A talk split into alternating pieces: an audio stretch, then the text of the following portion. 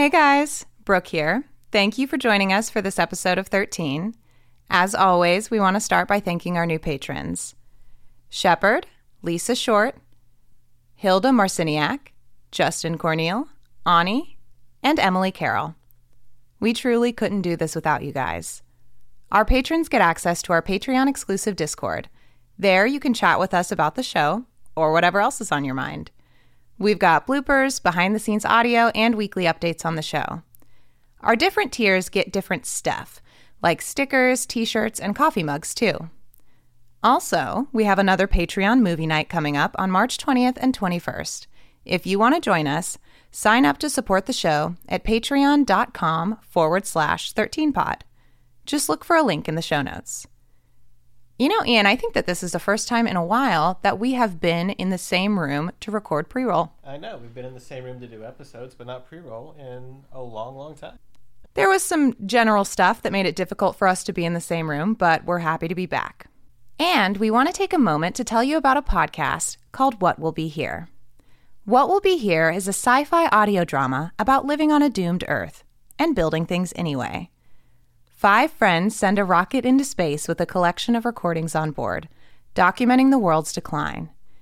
It's a story about creating new things in the midst of a tragedy. And that's relatable as heck. Look for a link to. I don't think I've ever heard you say heck. I say it all the time. Let's leave this in. Let's go. Anyway, anyway, look for a link to what will be here in the show notes and stay tuned after the episode for a trailer for what will be here. what will be here? It's going to be awesome. Sorry for wrecking your promo. Uh, the creator of What Will Be Here is a friend of the podcast, and we love everything that they do. We are so excited for this show. Today's episode is Catch Your Death, written by Sinead Persaud. You're going to love this story. It made Ian cry, so feel free to make fun of him for that on Twitter. it's okay. Um, or feel free to join our Patreon and make fun of him to his face in the Patreon exclusive Discord. That feels a little more personal. You can find more of Sinead's work on her literary history comedy channel on YouTube at Shipwrecked Comedy. Look for a link in the show notes. And now, on with the show.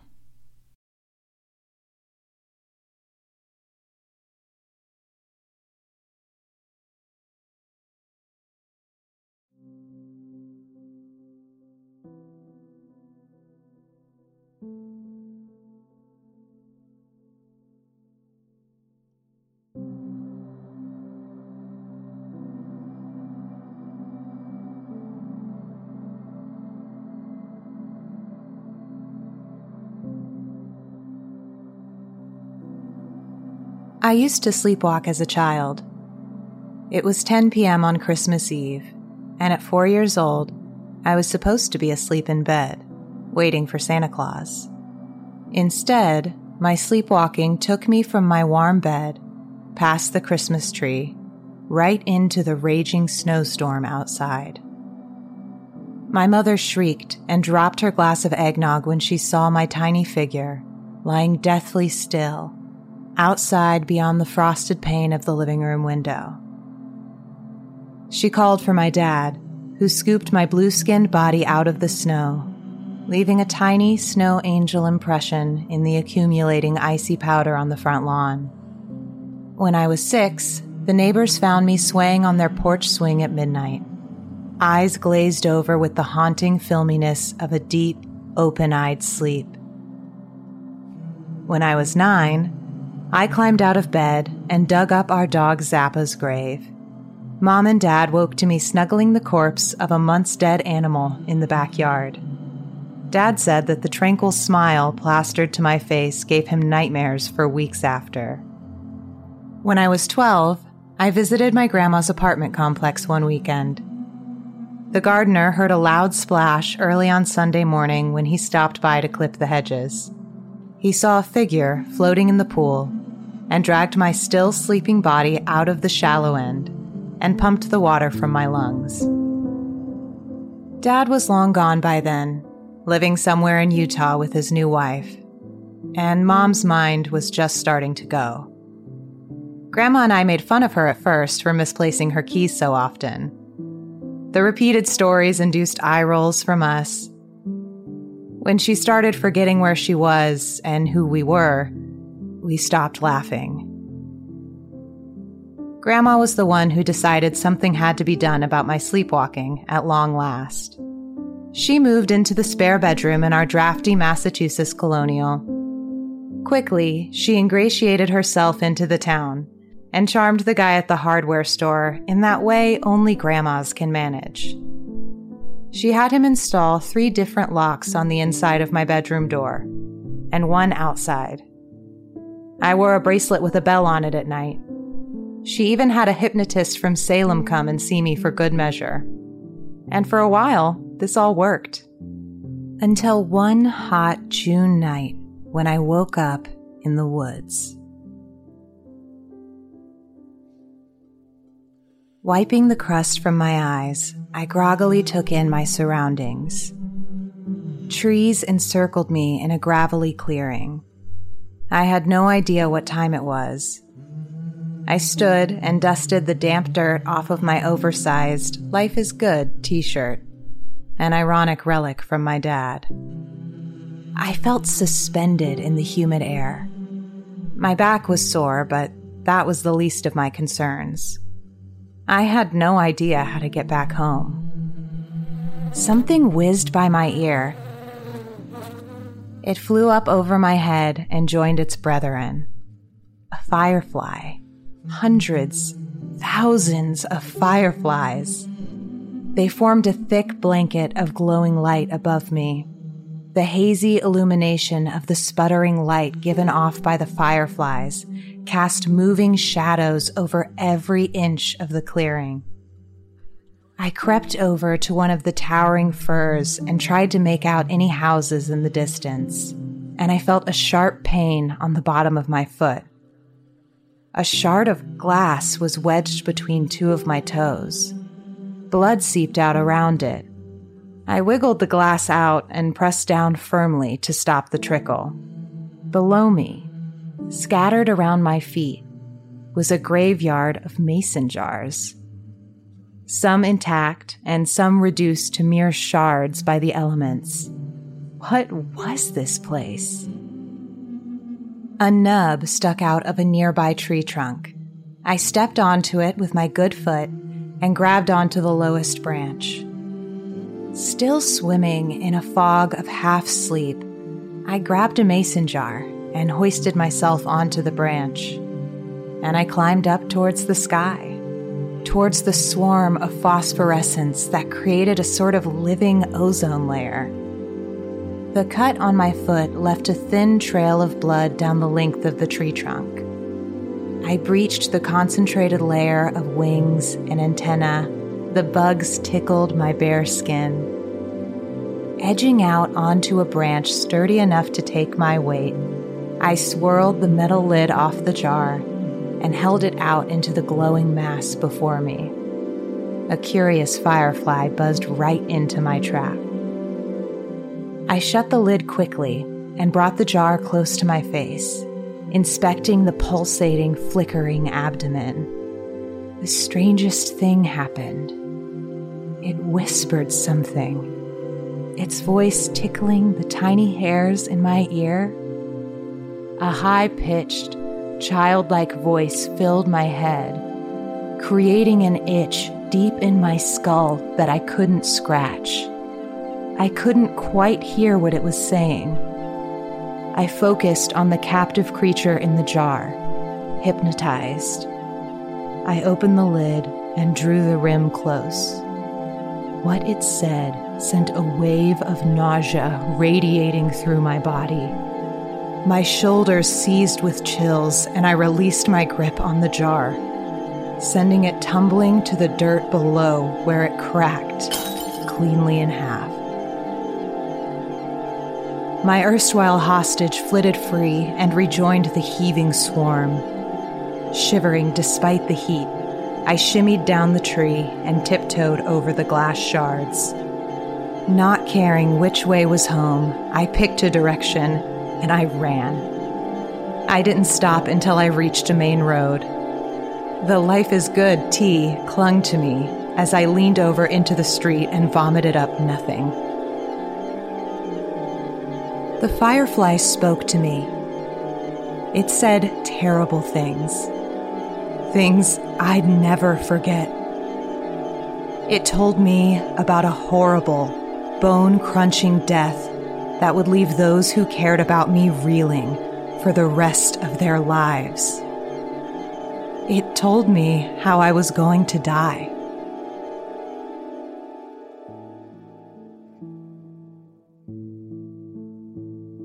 Dawn broke through the cloudy, muggy night. I found my way home eventually, the back door still wide open from my escape. Had Grandma forgotten to lock my door last night? It was 6 a.m. I got ready for school, scrubbing the dirt from my knees in the shower. It all came off in a black goop that clogged the drain momentarily before bubbling up and then retreating into the pipe like a swamp creature. When I arrived at the gates of Marblehead High, I'd forgotten how exactly I'd gotten there. I looked down at my hands, white knuckling the handles of my bike. That's when I heard a familiar voice. You okay, Chief? I turned so fast I pinched a nerve in my neck. Dominique Atherton, a junior, sat cross legged on the school stairs, her sketchbook spread out on her lap. Shaggy black hair fell over one eye like a very cool cartoon character. I winced and started to lock my bike up at the rack. It was a weird night, I told her, trying to smile through the sharp pain. Those are the best kind of nights. She kind of wiggled her eyebrows as she said it. Then she shut her notebook and slid her charcoal pencil behind her ear. My cheeks flushed as she winked at me and headed through the giant metal doors. She'd never acknowledged my existence before. For a moment, I wanted to run after her and tell her about the place in the woods. I didn't. And for the next year, I tried not to think about it at all.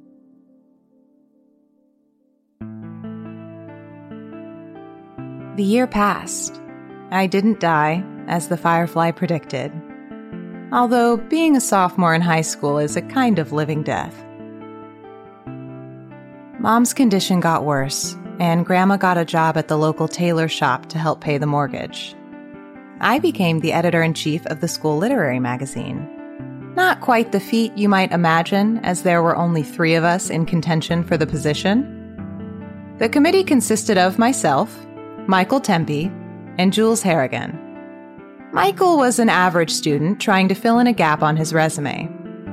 Jules was an extremely popular senior who helped persuade the more socially inclined students to submit their work. She barely came to meetings anymore.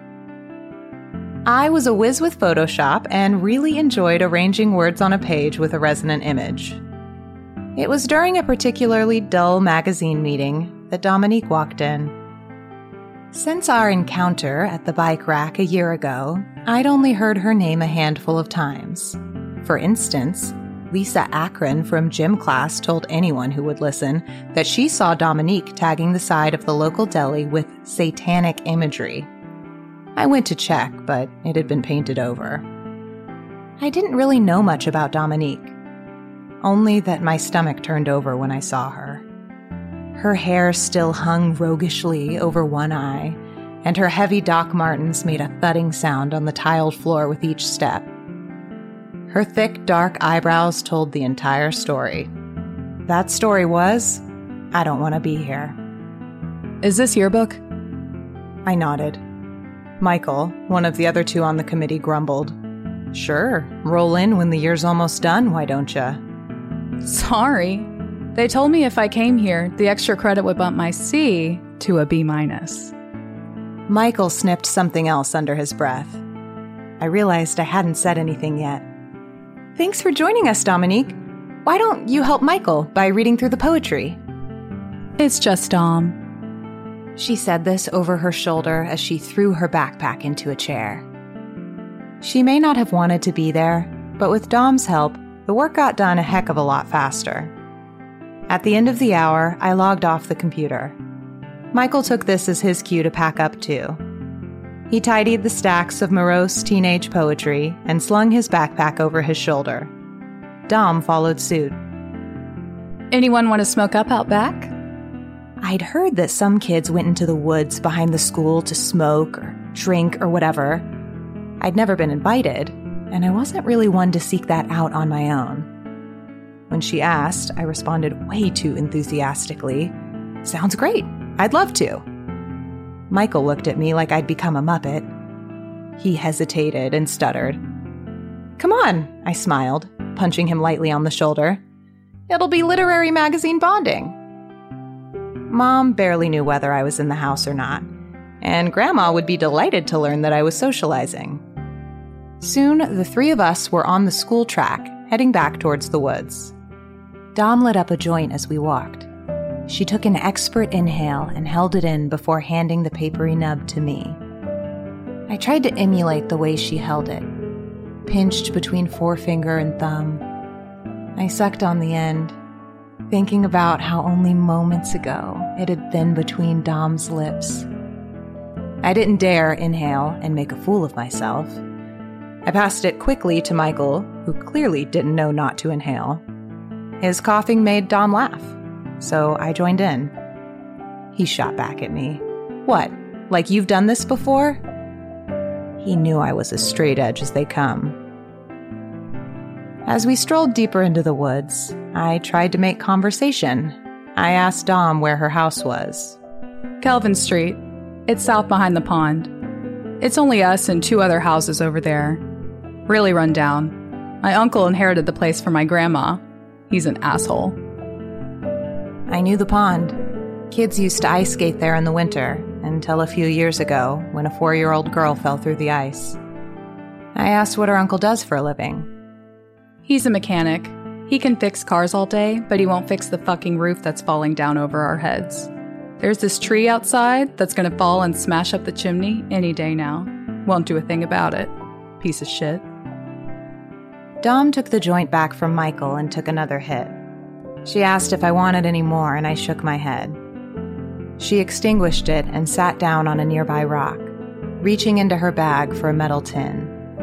She put the half joint inside, and I saw her drug paraphernalia roll about inside the small container. A burst of light caught my eye just behind Dom's head. A firefly flitted about before delicately landing on her shoulder. She didn't notice. So pretty, I whispered at it. Dom looked up at me. The, uh, firefly, I pointed, flustered.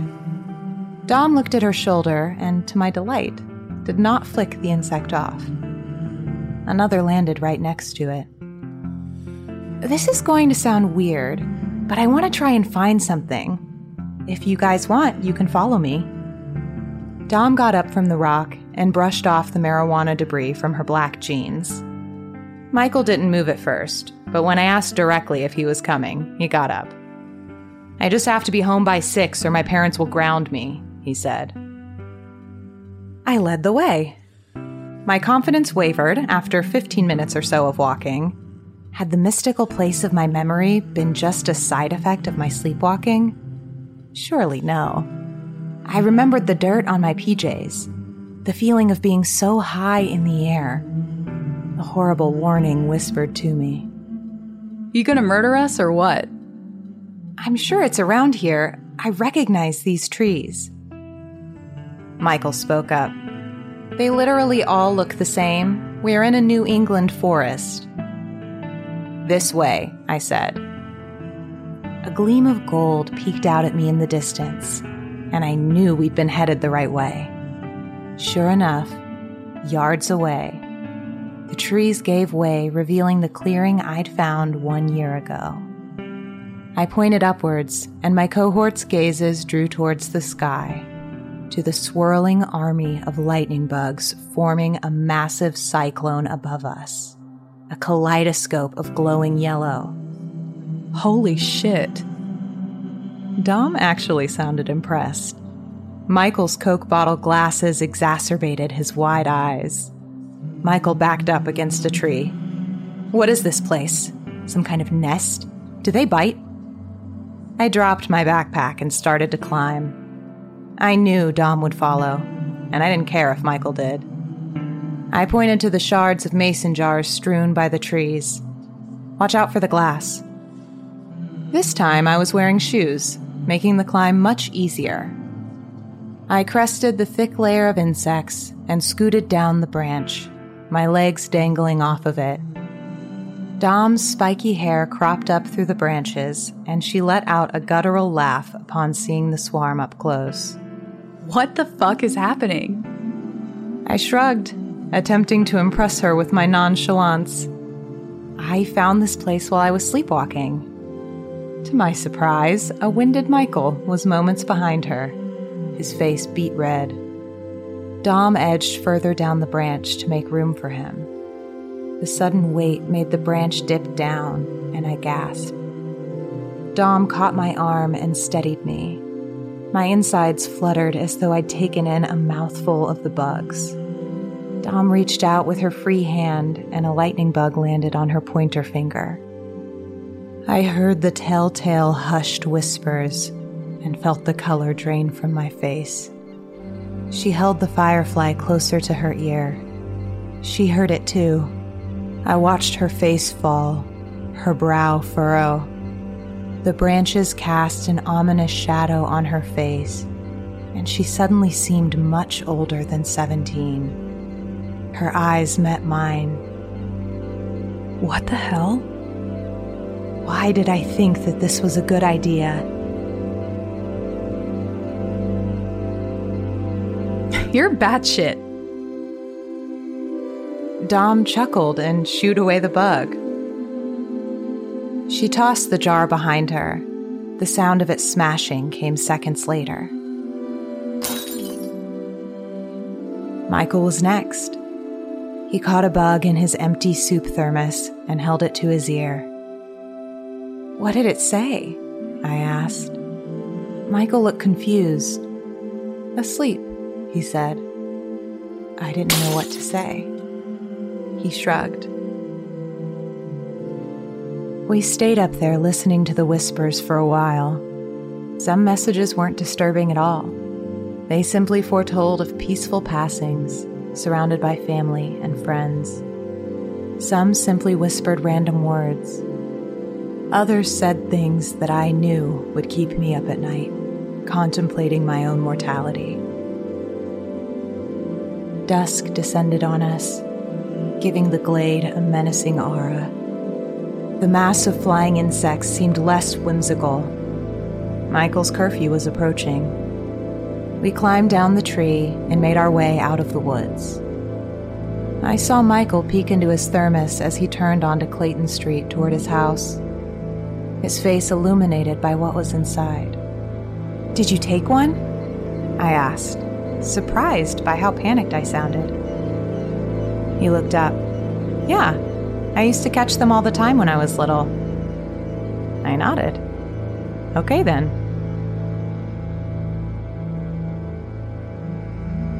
That night, as expected, sleep evaded me.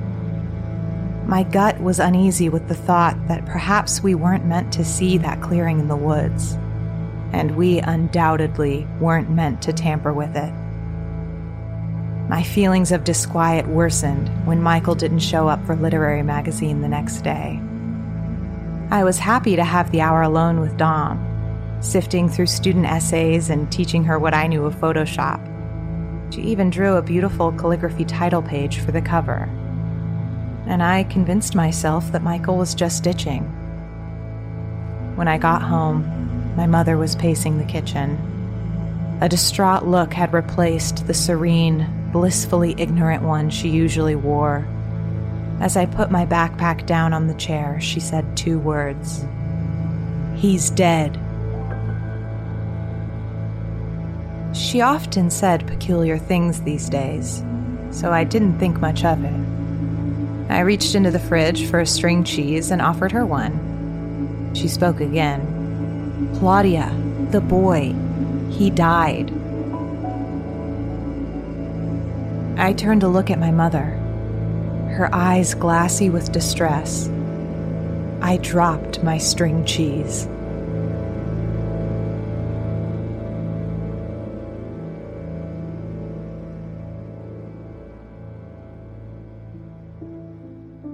The next day at school, an announcement was made. Michael had been found dead in his bedroom, an undiagnosed heart condition. The administration brought in a grief counselor. Students mourned and spoke kind words about him, even though I doubted that most people even knew who he was. That afternoon, I stared at Michael's usual seat in the literary magazine classroom until Miss Sharma stopped by to see if I was doing all right. As she left, Dom strode in with her usual swagger. Fucking crazy about Michael. She said it without fanfare, taking her sketchbook out of her bag and starting to draw. Yeah, I said quietly. Do you think it was because he took that lightning bug? Dom looked serious for a moment before bursting out laughing. I realized how stupid and childish I sounded but I asked anyway. You don't think that's what happened? I think he probably had a brain aneurysm and died. Same thing happened to my cousin. I figured that was the end of it, until Dom turned to me as we headed our separate ways that afternoon. She called out to me. Hey, want to test your theory? She wanted to test my idea about the fireflies killing Michael there's only one way to see if they really are harbingers of death, she said.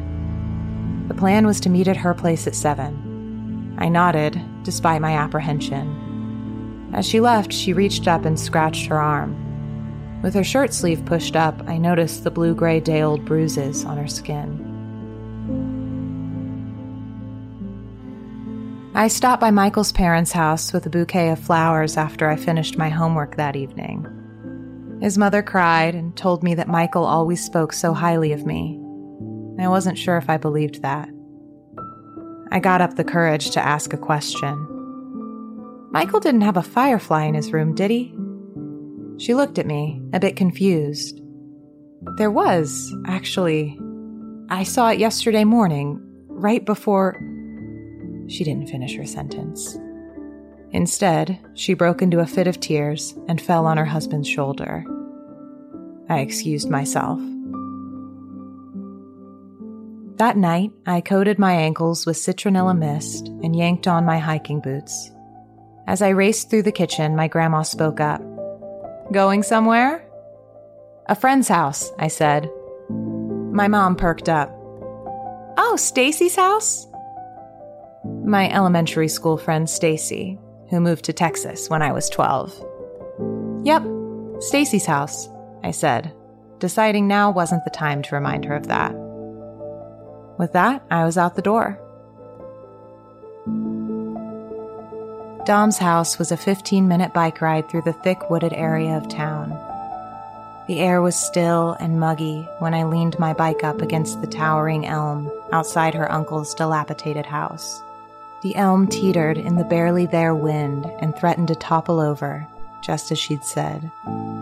I knocked on the door, taking in the piles of automobile scrap metal and engine parts on the lawn. If you could call it a lawn.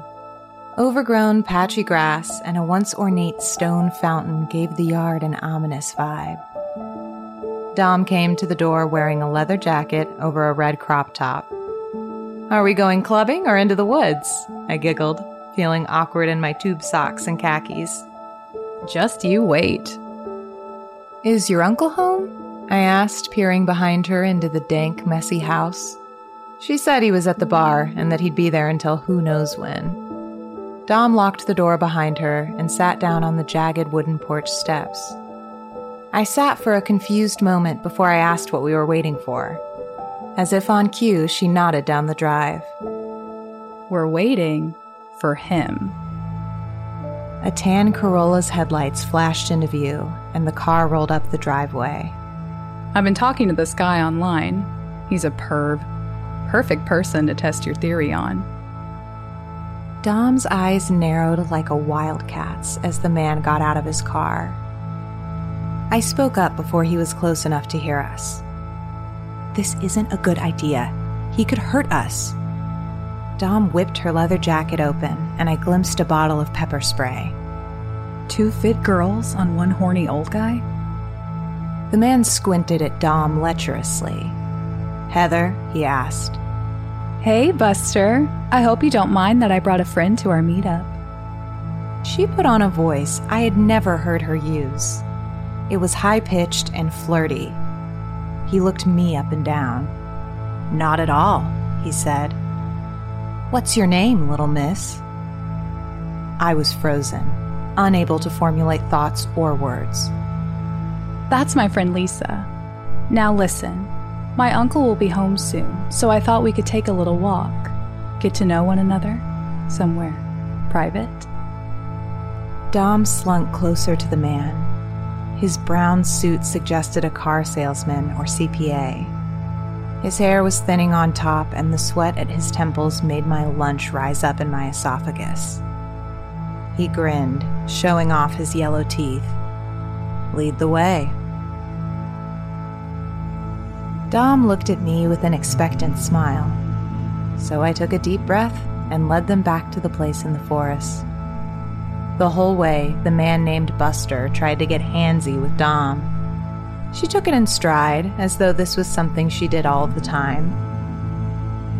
When we finally arrived in the mystical clearing, I was numb with fear. Here we were, deep in the woods, with no cell service and a man who didn't care that he was keeping the company of teenagers. Dom pirouetted around the clearing. Isn't this place a trip? I thought you'd like it. You're always talking about how you love nature. Buster looked up at the fireflies and his eyes reflected their glow. He looked demonic. Let's go get one. She grabbed the sleeve of his jacket like a child. To commemorate our first night together. He would have done anything for her after that suggestive lip bite. I wasn't able to hide my disgust. They climbed the tree together. It took forever, as he was clearly not dressed for this madcap occasion. I waited down below, arms crossed and fuming. They came back down with a jar full of fireflies. Did they say anything to you? I asked Buster. He was sweating and laughed it off. Sick stuff, kid. You don't even want to know. We followed Dom back to her uncle's house. I wondered what her plan was. No way was I going in the house with this man, and I certainly wasn't getting in his car. I covertly picked up a sharp stick and slipped it into my sleeve just in case. He shook the mason jar. The light from the fireflies pulsated violently. You girls drug me or something? Why am I hearing bugs talking? He laughed again. We didn't drug you, but I did steal your wallet. Dom pulled his wallet out of her pocket and shook it in his face. He lunged at her, attempting to grab it. He dropped the mason jar, but it didn't break. Dom pulled the pepper spray from her jacket, her finger ready at the trigger. Bitch, Buster grumbled, no longer jovial and friendly. All right, Buster, here's what's gonna happen. I'm taking all the cash in your wallet in exchange for not telling the cops that you met up with two teenagers. I got all your information now, too, so I wouldn't come crawling around here again. Sound good? She smiled confidently before reaching down to pick up the mason jar. He didn't speak or break eye contact with Dom as he wrenched open his car door and got in. Dom strutted up to the window and threw the jar in his back seat. Oh, and don't forget this. Buster revved his engine, and in seconds he was gone, tearing out of the driveway and into the night.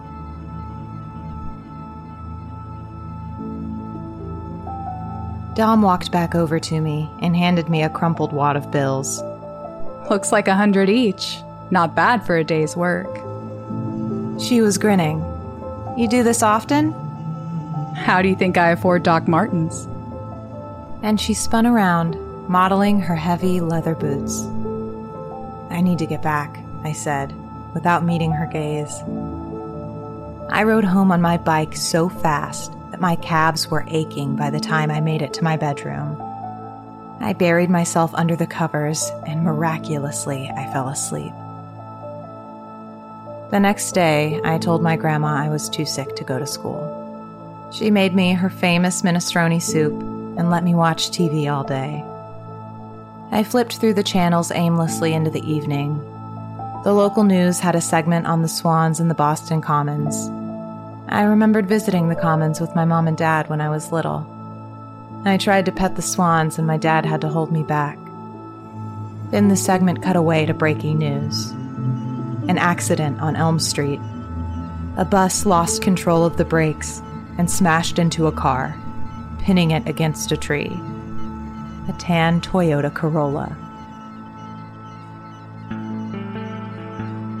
I raced out of the house in my pajamas and hopped on my bike, hightailing it to Dom's house as dusk fell.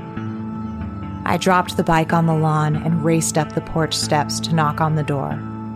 Her uncle opened it in a greasy Henley and jeans, beer in hand. He looked every bit the sinister, abusive piece of shit I'd imagined. Dom came to my rescue, coming up behind him. She looked different. In her uncle's presence, she seemed to shrink. Uh, hey, Claudia. This is my Uncle Cam. Her uncle spoke up. Didn't know you had friends. He had a slimy smile, and his breath was sour with beer. I kept my voice chipper and casual. Just stopped by to talk to Dom about the literary magazine. Uh, actually, Claudia and I were going to go check out this place in the woods. It's crazy.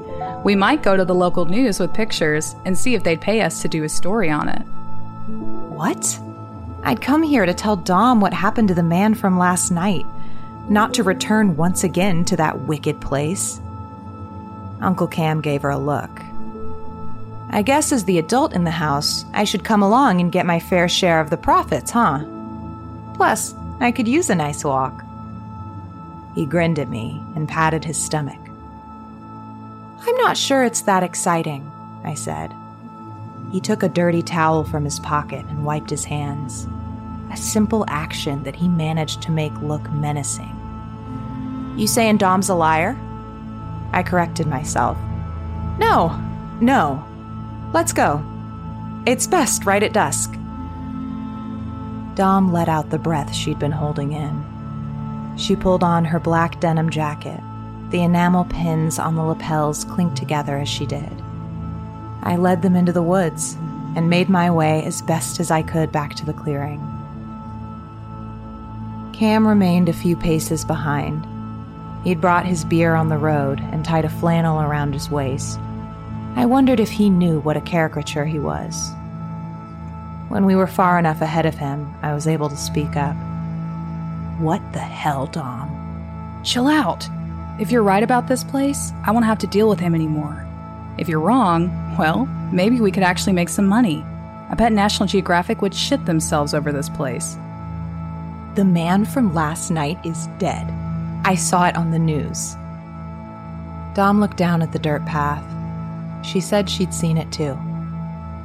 From behind us, her uncle yelled, asking how much further. Tears welled in my eyes. I wasn't going to be able to find it. I thought of the bruises on Dom's arm. What would he do if he thought we were just jerking him around? But then, there it was, a faint glow in the distance. Relief washed over me. I pointed to it and shouted that it was this way. When I did, Cam shoved me aside, making a beeline towards the light. We caught up to him right as he'd looked up and taken in the firefly nest for himself. The light reflected in his dark, bloodshot eyes, and he looked like a demon. He said something incoherent about the news channels getting out here to see it. I pointed to the ground. Watch out, there's a lot of glass around here. He ignored me, his heavy boots crunching on glass as he stomped into the clearing. Why don't you show him the best part? Dom looked at me and then to the swarming mass of glowing bugs. I knew what she meant. I sighed and picked up an intact jar from the base of the tree and climbed up the way I had before. At the top, I opened the jar and in flew a firefly. It whispered maliciously, and I clamped the lid down. I didn't want to hear what vile thing it had to say. I scrambled down the tree, one arm clutching the jar. Dom's uncle waited for me at the base, arms crossed. I handed him the jar. He took it and shook it violently. What am I supposed to do with this? he asked. You open it and listen to it, I said. And he did. Slimy, childlike whisper emanated from the tiny, glimmering bug. He looked up at me, eyes bloodshot and wide. Is this some sort of prank? He snarled. It's not a prank. Go try it yourself. I let my firefly go. It flew up in a circular motion until it became a part of the mob again. You want me to go up a tree and listen to a jar of bugs? He said. You're lucky I'm in a good mood. He snatched the jar from me and started up the tree clumsily. I couldn't even look at Dom. The only sound was the gentle hum of the firefly canopy above us. A few minutes later, Uncle Cam descended, jar full of fireflies. What the hell's in the air up there? He shouted, giddy. Do you two hear this stuff? Blood and guts and shit? One of these things said I'd end up maggot food. I swear I've gone crazy. He didn't look upset by what he'd heard. In fact, he looked like a man who'd won the lottery. Uncle Cam led the way back to his ramshackle house with us silently in tow. The small jar he'd kept as proof illuminated the way. That's when the thunderstorm started.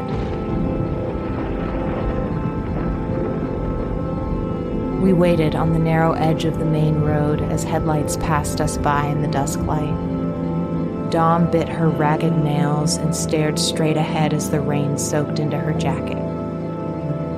So, what are you going to do when you graduate? I asked, trying to break up the quiet that was only punctuated by the pitter patter of rain and a clap of faraway thunder. She didn't get to answer before Uncle Cam yelled for us to keep up. He darted toward the other side of the street and didn't see as a car without headlights sped right towards it. Dom screamed, covering her face with her hands. The car skidded into a puddle. Water spurted up in a wave, splashing mud onto my clothes and drenching Dom. It swerved around Dom's uncle, and he shouted curse words as it sped away. Tensions were high when we finally reached the house. The rain was falling so hard now that it felt like knives on the back of my neck. I didn't expect Uncle Cam to offer me a ride home, so I strode directly to my bike and turned to watch him violently thrust his key in the door and shove it open without a look back. See you tomorrow, sophomore. She said it in her droll way, as though this had all been a perfectly normal night. Hey, I called out, kicking the stand up from my bicycle. She turned to me, the rain making her usually edgy, jagged haircut look like a silly mop top. I think that place is bad news. You should let those fireflies go. I shouted it above the noise of the rising storm. You didn't have anything to do with Michael's death, Claudia. As much as I wish those things would kill Cam, it's not gonna happen. He's a cockroach. He'll outlive us all. Cold and wet and scared. I just wanted to be back in my house with a cup of my grandma's tea. I mounted my bike and prepared for the soggy ride home. And just then, a shock of lightning sent me reeling back. My bike fell on top of me, bruising my leg. The sound was like TV static, turned up to an ungodly decibel, and the dangerous scent of burning wood filled my nostrils.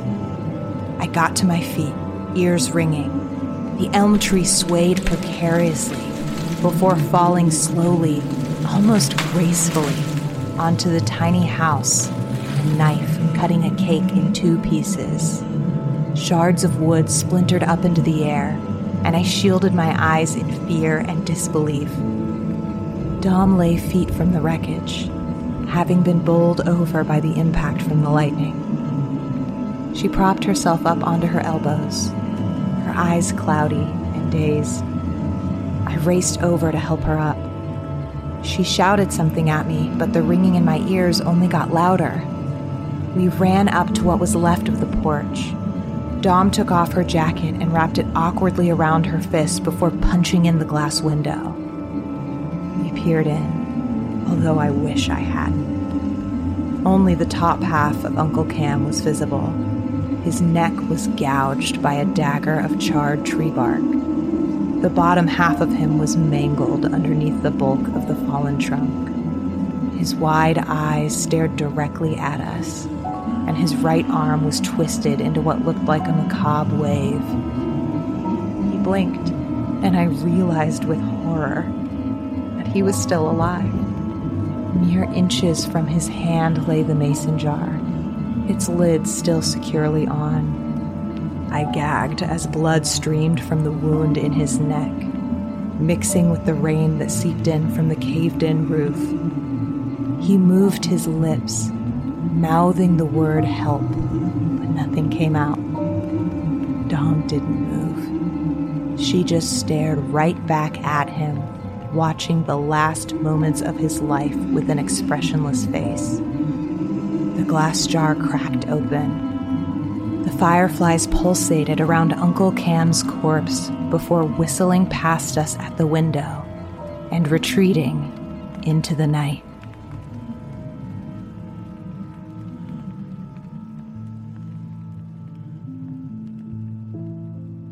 Dom slept at my house that night, curled up in a ball in another one of my dad's old tees.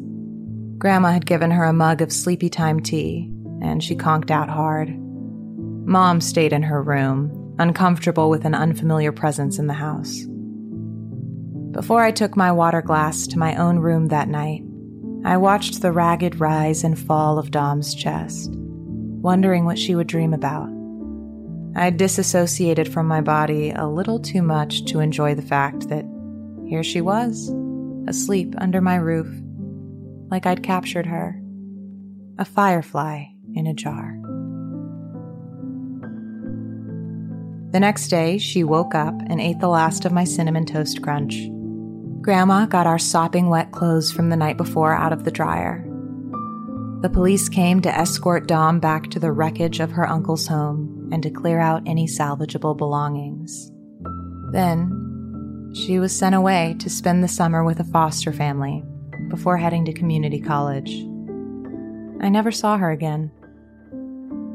I don't think there was a funeral for Uncle Cam. There was no proof that the clearing in the woods with the fantastical throng of glowing insects had anything to do with Michael's heart giving out, or the car crash, or Dom's uncle being split in two by a neglected tree. But I knew. I went back to that place in the woods one last time, years later. Mom was in pain, in and out of the hospital until Grandma decided that they couldn't do anything else for her. I came home during my senior semester spring break, and we gussied up her bedroom, hung baby blue gossamer curtains, and lit jasmine scented candles. Dusk fell softly that Friday night. I helped Mom get her shoes on, and I told her we'd take a stroll through the woods and get some air. We made it all the way to the clearing in the forest without getting lost once. She clutched my arm the entire way. Her beautiful, gaunt face took in the wonder above. She smiled, and deep lines appeared at the creases of her eyes. They looked like tiny rivers on an antique map. And there they were, fireflies, flitting above like a galaxy amidst the trees. Wait here, I said, and she plopped down, childlike, onto the damp grass. I grabbed a jar. My muscles remembered the exact climb up the tree. Where to place my feet so as not to come tumbling down. A firefly flew happily into my trap, and I scrambled to the ground and held it out for my mom. She opened the jar and listened to the whisper of the firefly. Her face contorted with confusion. I snatched the jar back and set that firefly free.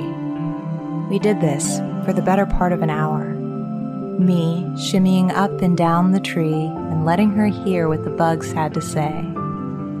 I waited for some sort of reaction. And then, eyes still closed, she nodded. Tears stung my eyes. I tightened the lid on the jar and handed it back to her. We walked home, and she went to bed firefly buzzing in the jar on her bedside table. Three days later, she died, a peaceful smile on her face. The jar was tipped over, and the firefly was gone. That winter, Grandma and I had our first Christmas together without her. We sat down for the lavish Christmas dinner we'd spent the whole day making and realized that we'd forgotten the eggnog. It's okay. We can have dinner without eggnog. Grandma laughed as I got up from the table and shrugged into my coat. No. It was Mom's tradition eggnog with Christmas dinner. Grandma got up from the table and took a long scarf from the coat rack. She wrapped the scarf around my neck twice and tucked the ends into my jacket. Goodness, it's cold. You'll catch your death out there.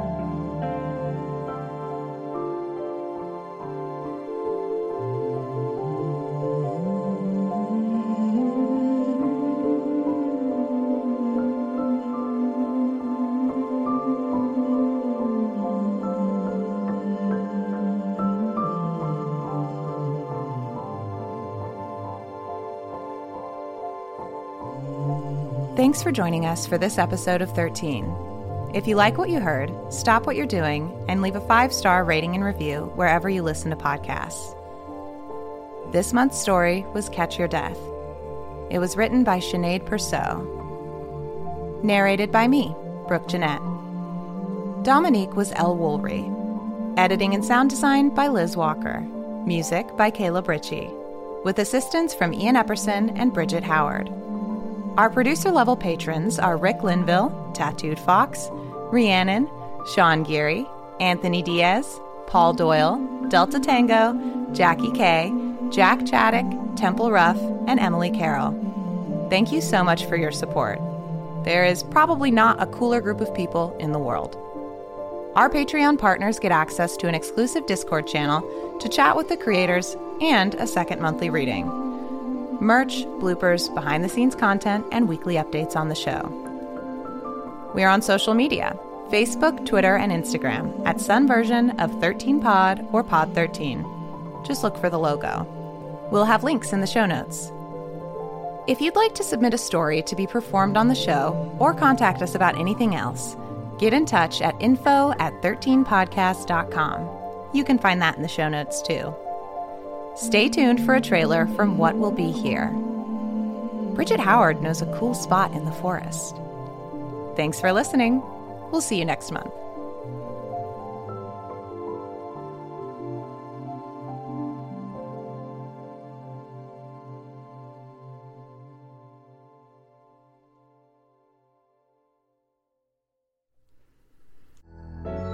I'm working on a little time capsule project to send a message to the future and these recordings are a part of it. This recorder, our payload, and there's a whole group of us working on it. Half of the things I want to build won't work anyway, and the end of the world isn't going to stop me from trying. There's always a danger to building something like this. A miscalculation, a wrong decimal, hell, even a drop of fuel too little, and this whole thing could go sideways. So it's not like you have to be a rocket scientist to build a rocket. Um, never mind. The Earth is fucked. It's broken, and it's awful, and it's tearing itself apart. And there's nothing any of us can do to stop it. What Will Be Here is a sci fi audio drama about living on a doomed Earth and building things anyway. Find out more about the show at whatwillbehere.crd.co and subscribe on your podcatcher of choice today.